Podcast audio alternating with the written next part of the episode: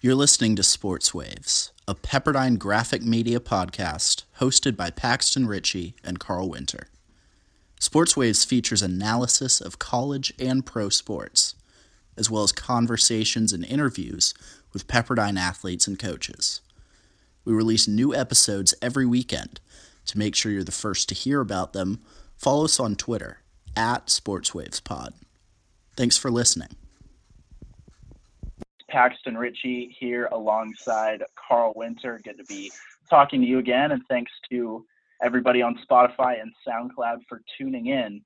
Later on this episode, we'll be talking to Jada Rufus Milner of the women's basketball team here at Pepperdine. She's been such an important voice for racial and social justice, especially from an athlete point of view uh, this summer with all the events that have happened. So don't go anywhere. We're going to be talking to her later on in the episode. But first, Carl, with the coronavirus lockdown, it was a tough few months to be a sports fan, hardly anything to watch. But these past few weeks, the past month and a half or so, unprecedented time in sports history where everything's on at the same time. We've never seen anything like this before.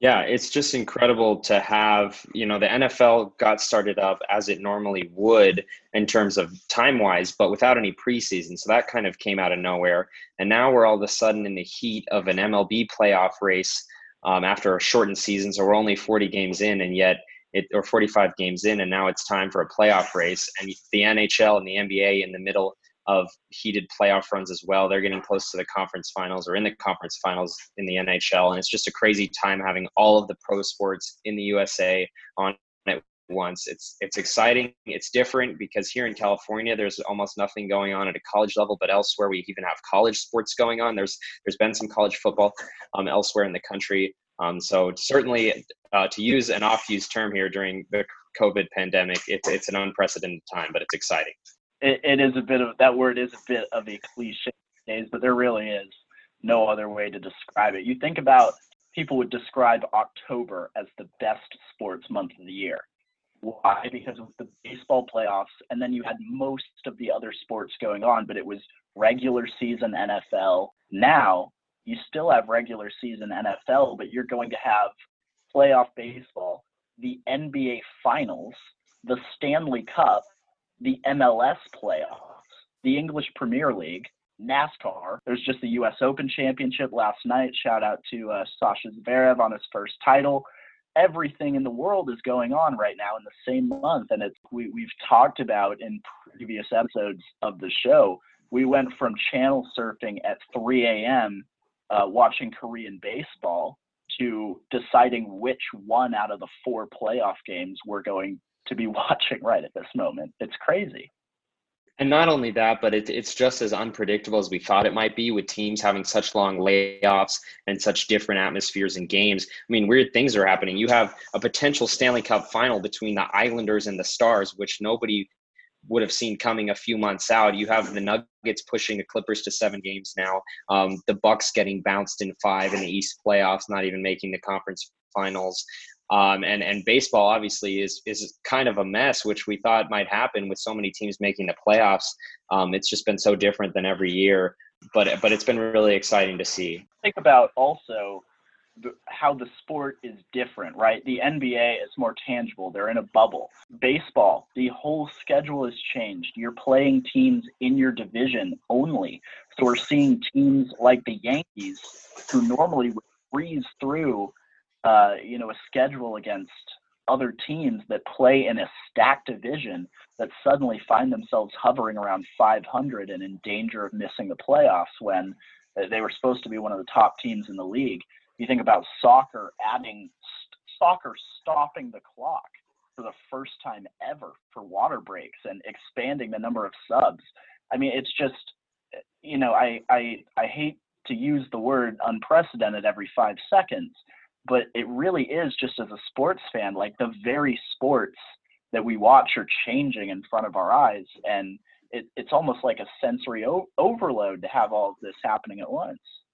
Yeah, we mentioned European soccer before, but that they went from you know, finishing all of their championships and teams winning multiple trophies in a span of a few weeks, and all of a sudden their next season has started already. You know, the flip side of the Yankees, now that you mentioned the Yankees, is my team, the White Sox, currently leading uh, the AL as we record this because they i mean credit to them you got to beat who's in front of you but they have a 21 and 3 record against the royals the tigers and the pirates there's something like 18 and 2 against the royals and the tigers because they've gotten to play them so many times um, that they have an inflated record uh, to be fair, other teams haven't beaten them as much.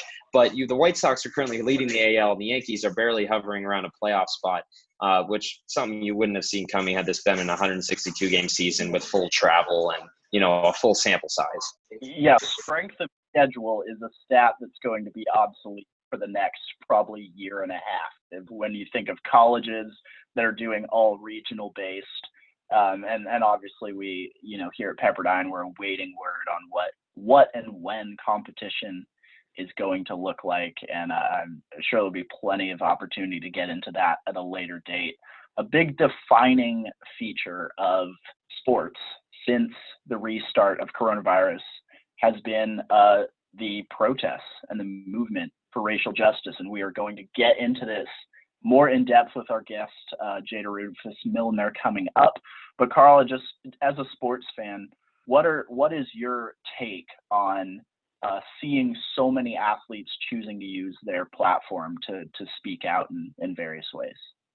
Yeah, once again, I, th- this is a, something that we've seen sports being being a, kind of a leading thing in before in social justice. When you think about, you know, Muhammad Ali and Jackie Robinson and sports kind of affecting change, but now it's it's been both kind of a reaction to things that have happened in the world, but also trying to push forward on being an active role in anti-racism rather than just standing by. And again, we've seen things that we've never seen before. You know, players boycotting games and the league supporting them and working with them um, because they understand the statement that they're trying to make in the NBA um, and just just across all platforms. So I think that that sports and, and pro athletes are taking a role like they've never been able to before um, with social media, but also on the field and and trying to affect tangible change and taking taking a role toward toward real policy changes as well. Yeah, and Carl, you are you are something that I am not, which is a collegiate student athlete. So I wonder if you could just provide a little perspective. Obviously, professional athletes are role models to so many. Uh, but even, even as a collegiate athlete like yourself, what is it about that team aspect? And you know, your your team isn't competing. I'm not saying your teams had these discussions specifically or asking for them, but what is it about the team aspect that sort of spurs that momentum where people want to sort of stand together and make a statement and do something as a unified uh, a show of unity? Because we see that in sports more than any other sort of discipline of our society i feel like. Yeah and in sports we we are kind of a bubble in that and it's different because we have teammates that are all moving working toward a common goal and we kind of put our own differences aside. Um, but we also realize that we can we can be role models for p- other people on the campus as well and just other people around because we try to put our differences aside um, and and kind of go head on against instances of you know racism or social injustice or things that we see um, in our own athletic department or on our own team, and we we try to confront those head on because otherwise you're not going to be successful as a team. So as a student athlete, we've we've tried to push forward on things just like as simple as registering to vote is something that Pepperdine Athletics is pushing right now, and we're trying to just get other people around to see that that these are real issues and that the only way we're going to be able to change them is if we take you know a truly active role against them and that that can start with us uh, if we want to make it that way. And i'm sure we'll talk about this with jada as well. All right we're here with jada rufus millner jada thank you so much for uh, joining us on the show today. Uh, thank you for having me. I'm really excited for this podcast honestly. Definitely. We appreciate you being here. So uh, first off how are you doing? It's been a crazy summer uh, for everybody, of course. Uh, I know you're back on campus in Malibu now. Uh, maybe just talk a little bit about what the what the summer and the fall's been like for how you uh, got to where you're at. Right. I mean, 2020 has literally been a year of changes, so you're constantly just like kept on your toes. I feel like um, it, it was stressful in the beginning, but I just kept kind of adapting, figuring out what works for me and stuff, um, mainly through the summer. But I was taking summer classes, so that brought a lot of like um, structure in my summer. Being here on campus, uh, I mean, you get tested beforehand, and then there's not that many people, but my teammates are here, so we've like formed a little family. So that's been like, you know, not alone. You're not alone on campus here. I've just been trying to figure out a schedule, making sure I can balance everything that like my other passions, basketball, school, everything like that. But it's been it's been pretty good honestly just adapting yeah and jada we've we've heard that basketball is one of the first teams um, on campus to be able to move into phase two of of the return to campus protocol. Um, so I was just wondering what that was like. Obviously, weights has been so different with everyone kind of spread out on the tennis court. So what's it like, you know, practicing outside in the parking lot? Um, something that I'm sure you haven't really had to do at Pepperdine before. It's interesting. I mean, it's definitely become the new normal where I don't even think about it. It's like, okay, I'm heading to the tennis courts to weightlift.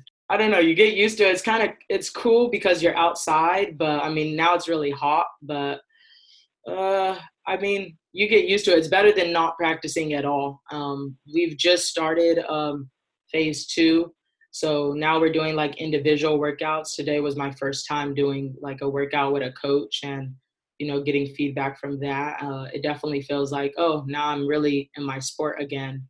And um, I'm here for like, you know, basketball, which is one of my other passions. So when you're when you're weightlifting on the tennis court, are they bringing like mats and stuff out there too? I mean, like, are they like would they get mad at you if you drop the weight or something like that? I mean, it, I mean, like like a lot of hoops to jump through, you know. I mean, you have to like it's still spread out like six feet apart, everyone's racks, and like if you want to grab a weight, like you're supposed to wait. You're not supposed to be huddled with anyone, and like after you're done using it, you're like spraying down everything and you know, it seems very, it, it still doesn't, you know, like everyone has to be wearing a mask, not the athletes, but like the coaches and stuff. It's very like, you know, not the environment you want to be in, being very cautious and stuff. But yeah, it's it's the new normal. It's kind of crazy still though.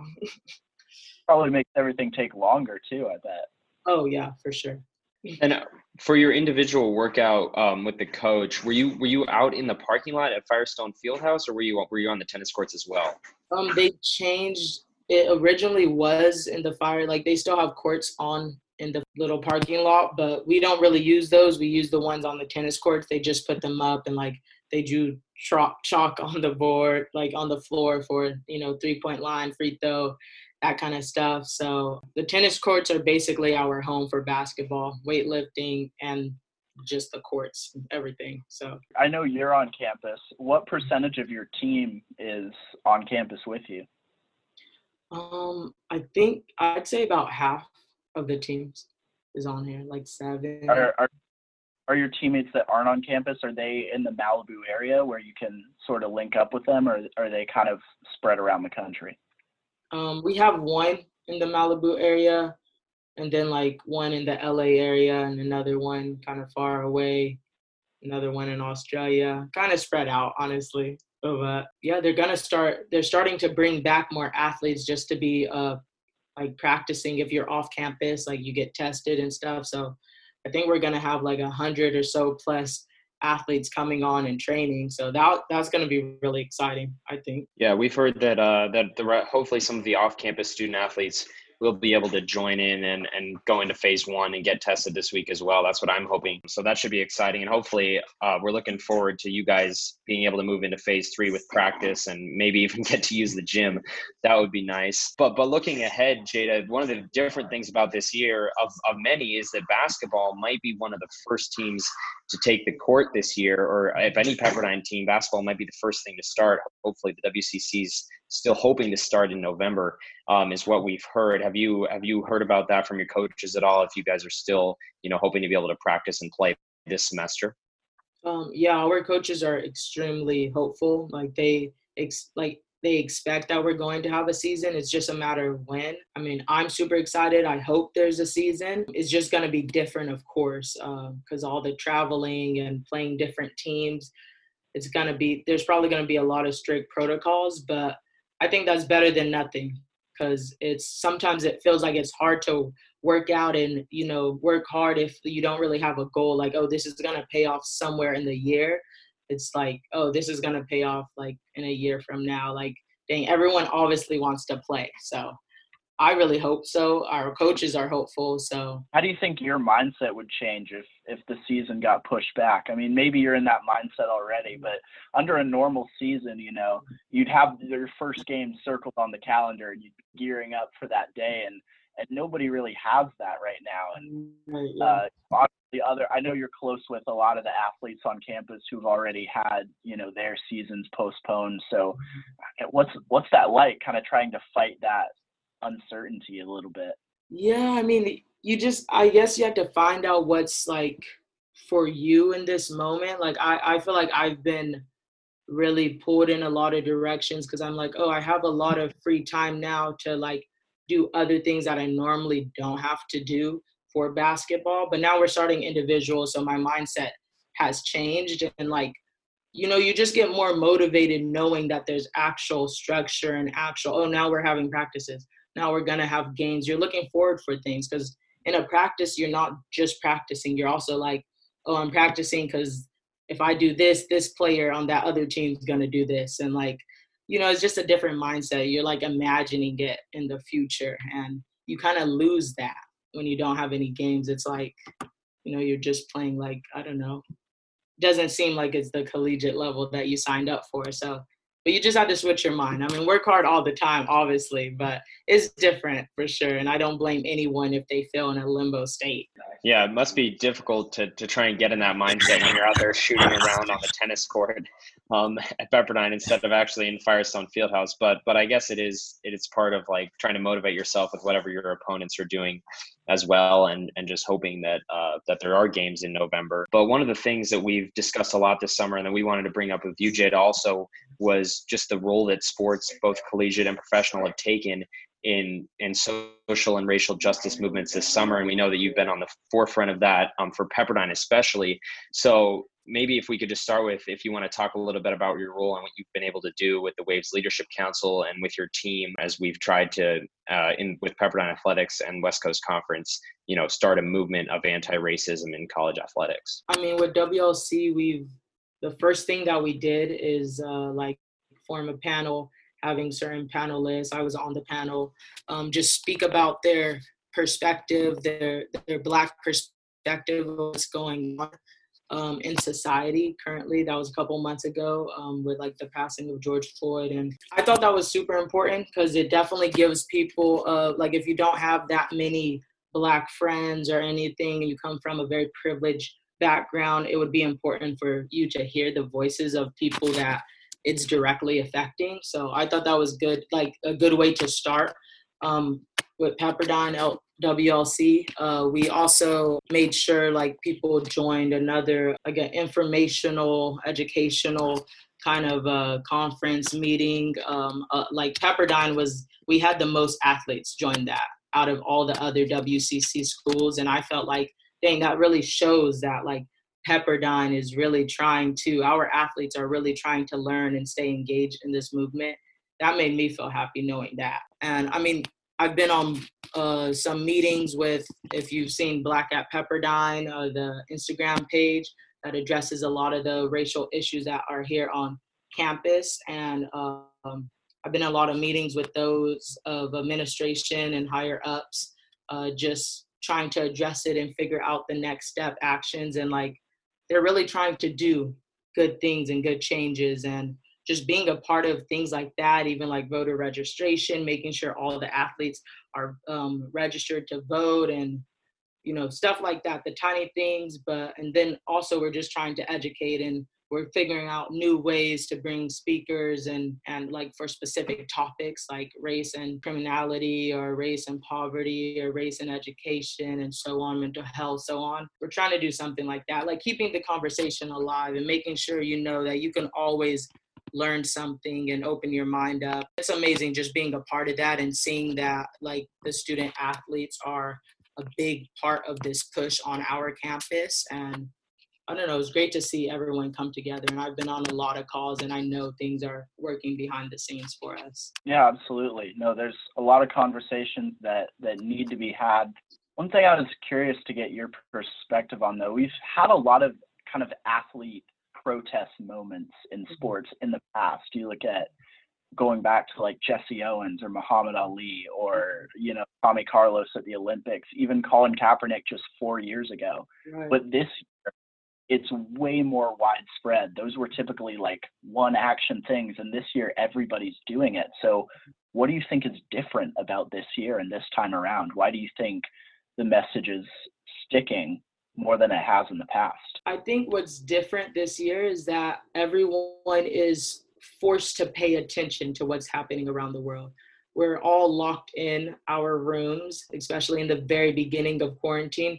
Everyone wasn't out doing things. People were mainly the way they stayed connected with everyone is through their phone, through what was happening in the world. And when something happens like George Floyd dying, then people see that on their phone. Everyone has to acknowledge it. In the past, when it came to other black men or even black women dying it was just more of a like a oh it happened it reached some people but then we moved on it was always something like me and the black community we always have known this police brutality was like it was against um disproportionately against black people and but now people have seen it. Now people see the videos of it and you can't turn your face when you're on instagram and someone's reposting something.